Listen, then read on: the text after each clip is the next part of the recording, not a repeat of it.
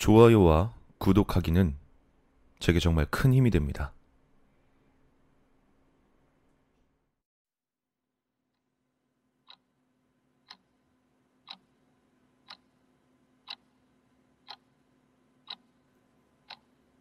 난 미치지 않았다. 완벽하게 제정신이다. 환각 같은 걸 본 게 절대 아니다. 마약 같은 건 평생 손대본 적도 없었고 정신과에 다닌 적도 없으며 이야기를 지어내는 것도 전혀 취미가 아니다. 그러니 방금 벌어진 일은 명백한 현실이고 절대로 잊어버려선 안 된다.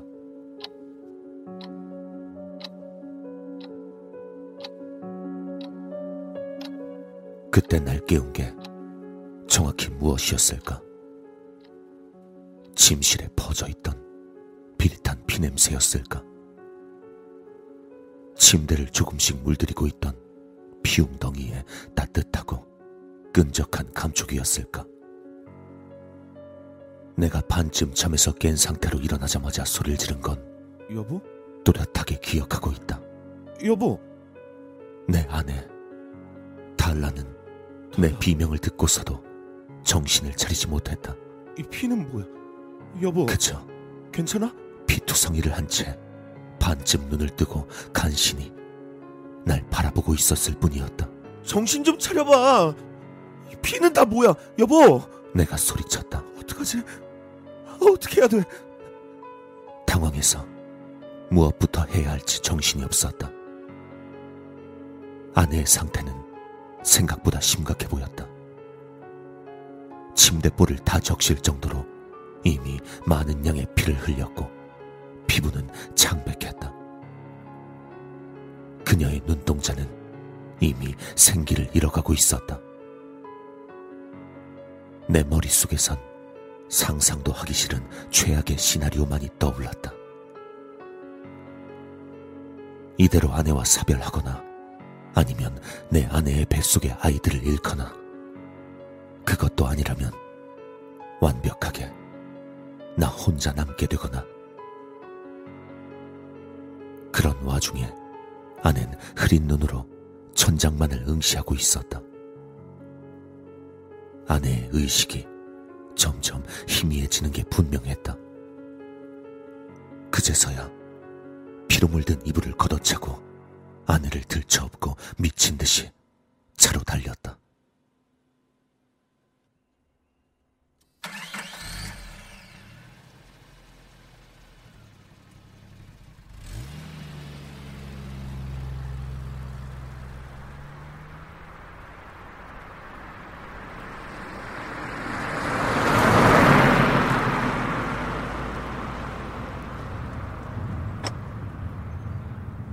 병원으로 가는 도중에 악셀에서 발을 뗀 적은 있었는지 기억조차 나지 않았다.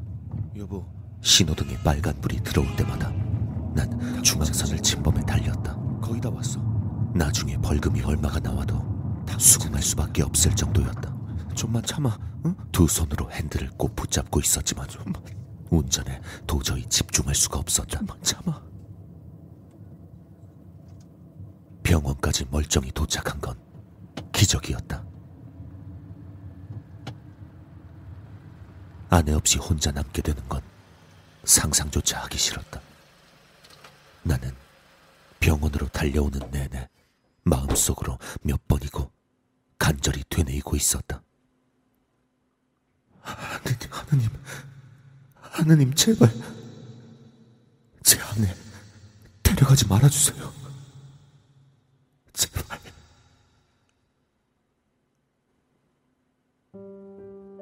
주차 같은 건 신경 쓸 겨를도 없었다.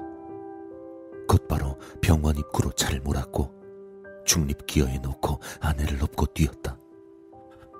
병원에 들어서자마자 저기요! 아무나 좀 도와달라고 미친 사람처럼 소리를 도와줘요! 질러댔다. 사람 죽어가요! 예? 저기요! 여기서부터 어떻게 됐었는지 기억이 나지 않는다.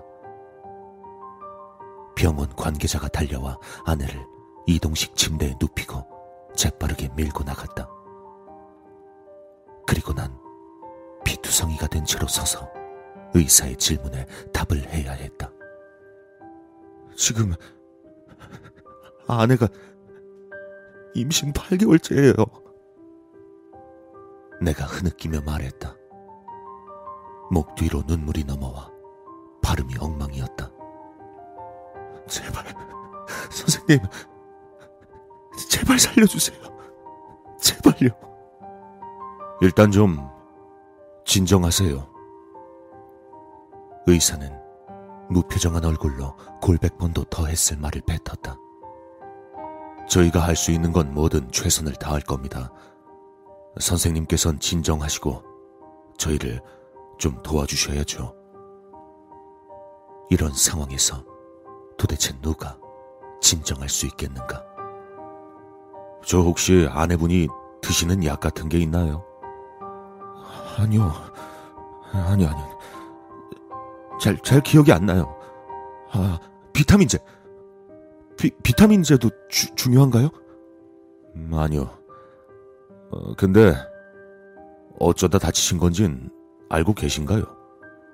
아니요, 모르겠어요. 난, 전, 아니, 우린 전부 그냥 자고 있었어요. 지금 나 의심하는 거야? 이 꼴을 보고도? 난 숨에 차올랐다. 달인 버티고 서 있는 게 고작이었다. 눈물이 눈에서 멈추지 않았다.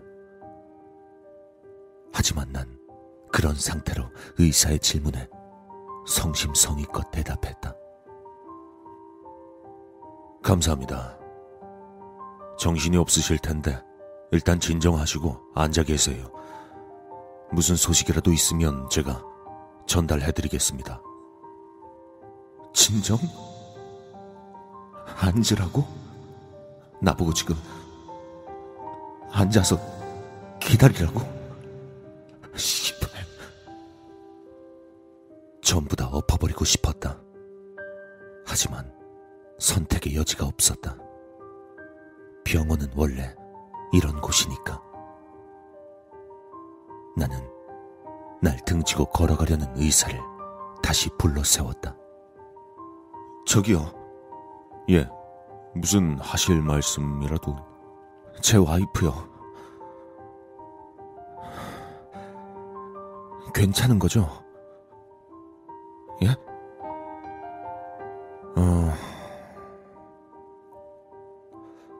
일단 가서 좀 기다리세요. 괜찮다는 말은 병원에서 쉽게 들을 수 있는 말이 아니었다. 기다려라. 진정해라. 전부 아내가 다시 깨어나는 것과는 아무런 상관이 없는 일이다. 이런 상황에 내가 아무것도 할 수 없다는 게 무능력한 게 너무나 괴로웠다.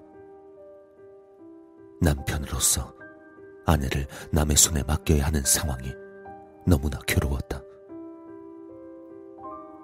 병원 복도에 덩그러니 홀로 남겨지자 불안, 공포, 슬픔, 공황이 차례로 찾아들었다. 내가 여기서 할 수 있는 건 오직 견디는 것 뿐이었다. 난 벽에 몸을 기댄 채로 몸을 잔뜩 웅크리고 두 손에 얼굴을 파묻었다. 도저히 이 상황을 믿을 수 없었다. 미친 듯이 뛰고 있는 심장이 느껴졌다. 항상 이럴 땐 엉뚱하고 말도 안 되는 생각이 떠오르기 시작한다. 아, 맞다. 오늘 출근은 어떡하지? 이틀 뒤에 중요한 프레젠테이션이 있는데. 아니, 손주 본다고 좋아하시던 부모님한텐, 아니, 장인어른한텐 뭐라고 말씀드리지?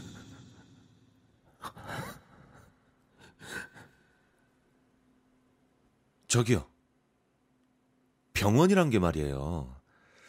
한 번씩은 오기 좋은 것 같아요. 안 그래요? 어디선가 활기찬 목소리가 들려왔다.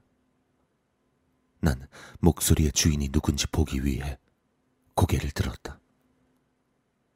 아무런 발소리도 듣지 못했고, 분명 나 혼자였다. 하지만 어디서 나타났는지 내 옆엔 젊은 남자가 서 있었다. 나이는 20대 중반쯤 되었을까? 그는 긴 금발머리에 청바지와 하얀 후드 뒤차림이었다. 내가 퉁퉁 부은 눈에 온몸이 피투성이인 채로 그를 쏘아보자. 그는 입술 사이로 반듯한 치아를 드러내며 웃어 보였다. 도저히 잊을 수 없는 웃음이었다. 너희 개새끼 방금 뭐라고 했어? 뭐? 병원이 어쨌다고? 난 목에 핏대를 올렸다. 이미 반쯤 정신을 놓은 상태였다. 아내의 목숨이 위태로운데 이런 쓰레기와 말 섞을 때가 아니었으니까. 아유, 무섭게 화를 내고 그래, 아저씨. 병원 말이에요. 왜 병원에서 다른 사람 우는 거나 죽는 거나 뭐 그런 거 보고 있으면 반대로 내가 살아있는 게 다행이란 생각 안 들어요? 난 그렇던데. 난 순간 피가 솟구치는 걸 느꼈다. 당장 얼굴에 주먹 한 방을 꽂아버리고 싶었지만 내 마음속에 뭐라 설명할 수 없는 것이 날 붙잡는 게 느껴졌다. 여기 와서 누구 속 한번 긁어볼 생각이었으면 사람 잘못 골랐어. 내 와이프 때문에 한 번은 봐주는 거야. 알겠어? 그 말을 들은 남자는 갑자기 숨이 넘어갈 듯 웃기 시작했다. 아유, 아유, 죄송해요. 아, 저도 당연히 알죠. 이름이 달라였나? 여긴 노인네들이나 와서 누워있다 저 세상 가는 곳인데 너무 이른 나이에 오셨네요. 많이 아쉽겠어요. 그쵸? 난 놀란 눈으로 그를 쳐다봤다. 어떻게 한 거지? 내가 병원에 뛰어들어왔을 때 로비 쪽에 있었나? 아닌데. 아깐 본 적이 없었는데. 뭐야? 너 뭐하는 놈이야? 네가 어떻게 네가 어떻게 우리 와이프를 알아? 어? 놀란 내 입에선 욕설이 나올 뻔했다. 전 모르는 게 없어요. 아내분 처음 본 게 대학교 때였죠? 결혼 반진 지지난달에 한번 잃어버리셨다가 보름 뒤에 차고에서 찾으셨네? 뭐 가끔 그럴 때 있죠. 결혼 기념일은 보자. 12월 22일? 야, 얼마 안 남았는데 안타깝네요.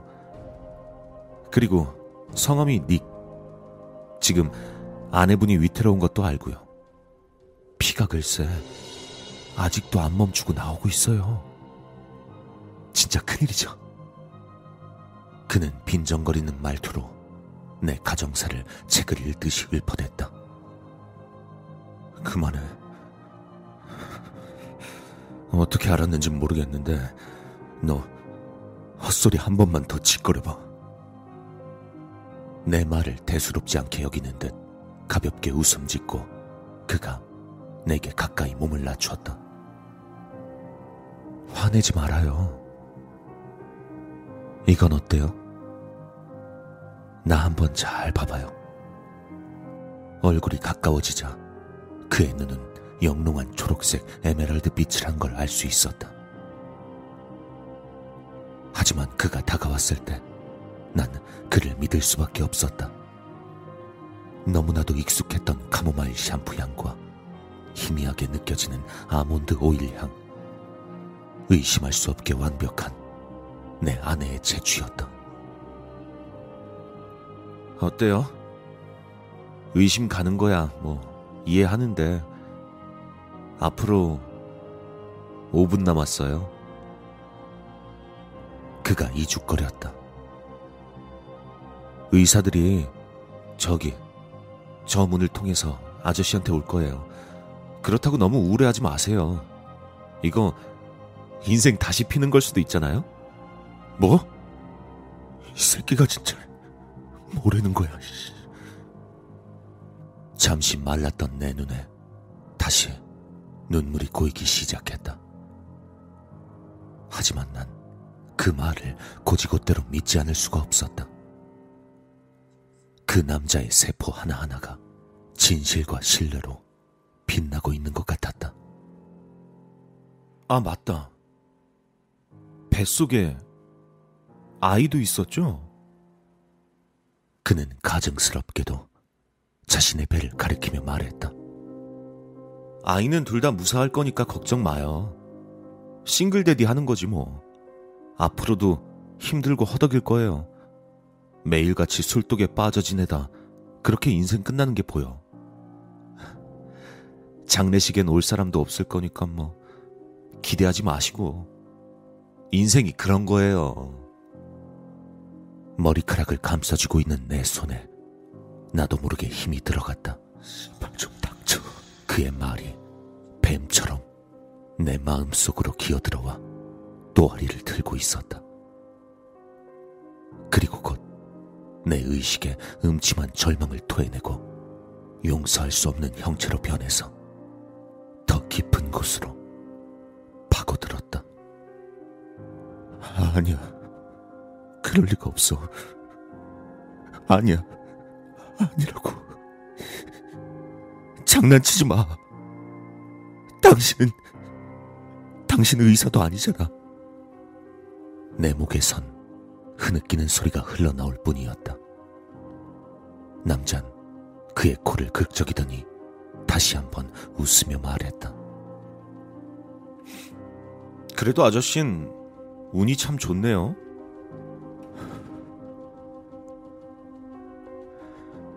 또 무슨 말이 하고 싶은 거야? 난 고개를 들고 그에게 울음 섞인 목소리로 되물었다. 웃고 있던 남자는 자리에서 일어났다. 키는 컸지만 깡마른 그의 몸이 한눈에 들어왔다. 하지만 꺾일 듯한 그의 몸에선 순수한 악이 스며 나와 그의 몸을 지키고 있었다. 그것만으로도 그 남자에 대한 왠지 모를 불쾌한 경외감이 느껴지고 있었다. 그의 앞에서 난 그가 발로만 슬쩍 움직여도 밟혀버릴 한낱 개미에 불과했다. 목숨은요, 목숨으로만 대신할 수 있어요. 그가 오른팔을 뻗어 응급실의 문을 가리켰다. 좀 더 정확히 말씀드리면 아저씨 아내분의 목숨 말이에요. 난 가만히 그의 팔을 응시했다. 무슨 말이지? 내 아내를 다른 목숨으로 대신한다고? 그게 무슨 뜻이지? 아니, 아니, 그보다 이 남자는 대체 누구야? 그가 몸을 굽힌 채로 나에게 속삭였다. 생각보다 간단해요. 아내분 목숨 구해드릴 테니까 다른 목숨을 주시는 거예요. 어때요? 이건 뭔가 잘못되었다. 자연의 섭리에도 있을 수 없는 일이었고 성스러운 일과도 정반대였다. 절대로 해서는 안 되는 거래였다. 하지만 누굴 누굴 원하는 거야? 나는 지푸라기라도 잡는 심정으로 그에게 물었다. 묻고 있잖아. 누굴 원하는 거냐고. 남자가 다시 웃으며 말했다. 다들 항상 그걸 물어보시더군요. 사람 목숨 자체가 귀중한 게 아니라 그게 아는 사람이냐가 중요한가 봐요. 그러니까 닥치고 누구냐고. 어? 내가 다시 외쳤다. 아, 무서워. 걱정 마세요, 아저씨. 아저씨가 아는 사람 아니에요. 전혀 만난 적이 없는 사람이죠. 앞으로 존재한 적도 없게 사라지게 될 거예요. 완전히. 완전히 사라지는 거죠. 흔적도 없이. 일생일대의 기회죠. 아저씨. 저라면 이거 놓치지 않을 거예요. 걷잡을 수 없이 몸이 떨려왔다. 머릿속엔 한 치 앞도 보이지 않는 자욱한 안개가 낀 기분이었다. 하지만 난 망설일 수 없었다. 내겐 선택권이 없었으니까. 내 아내를 살려야 하니까. 난 일어나서 아무 말 없이 그의 손을 잡았다. 아저씨, 잘 생각했어요. 후회 없는 선택일 거예요. 언젠간 저한테 감사할 날이 올 겁니다. 그럼 전 이만 내가 뭐라고 대꾸하려는 찰나 응급실 문이 열리는 소리가 들렸다. 내가 다시 뒤를 돌아 그가 있던 장소를 봤을 땐 그는 이미 사라지고 없었다. 하지만 소름 끼치게도 손을 잡았던 그 차가운 감촉은 계속 느껴지고 있었다. 마치 아직도 악수를 끝마치지 않은 것 같았다. 그때 남자의 차가운 손과는 전혀 다른 의사의 따뜻한 체온이 내 손에 느껴졌다. 다행입니다. 아내분, 잘 견디고 계세요. 많이 지친 상태지만 안정을 찾았습니다. 감사합니다, 선생님. 그제야 난. 웃을 수 있었다. 아니, 울음이 다시 터져 나왔다. 고맙습니다. 이보다 더 좋은 말은 세상에 없을 터였다. 아내가 살아있다. 아내는 괜찮다. 그때보다 행복했던 건 내 생에 한 번도 존재하지 않았다. 하지만 금세 왠지 모를 안 좋은 예감이 뇌리를 스쳤다. 저 선생님. 그러면 아 아이 말씀이시군요. 걱정 안 하셔도 됩니다. 아드님은 굉장히 건강한 상태예요. 긴급하게 제왕절개 수술을 진행했지만 아주 건강한 아이더군요. 곧 아내와 아드님 모두 만나실 수 있을 겁니다. 아들, 아들요? 아들, 아들이라고요? 난 가만히 그 말을 되뇌었다. 아까도 말했듯이 난 미치지 않았다. 완전히 제정신이다. 아내와 내 아들은 건강을 회복했다. 건강하고 행복해 보인다. 하지만 아내는 이해하지 못했다. 내 정신이 이상해져 버린 걸까? 환각에 빠진 것도 아니었다. 마약에 손댄 적도 기필코 없었다. 난 의사의 검진 때마다 아내와 함께 갔었다. 초음파 검사에서 산모 신체 검사까지 난 내 아내와 모든 순간을 함께했다. 왜지? 왜 날 안 믿는 거야? 헛소리를 하는 게 절대 아니라고. 내가 봤던 건 전부 사실이야. 난 아직도 모든 순간을 전부 다 기억해. 난 아내가 임신했을 때도 생생하게 기억한다고. 내 아낸, 아니, 우린 분명히 쌍둥이를 가졌었어.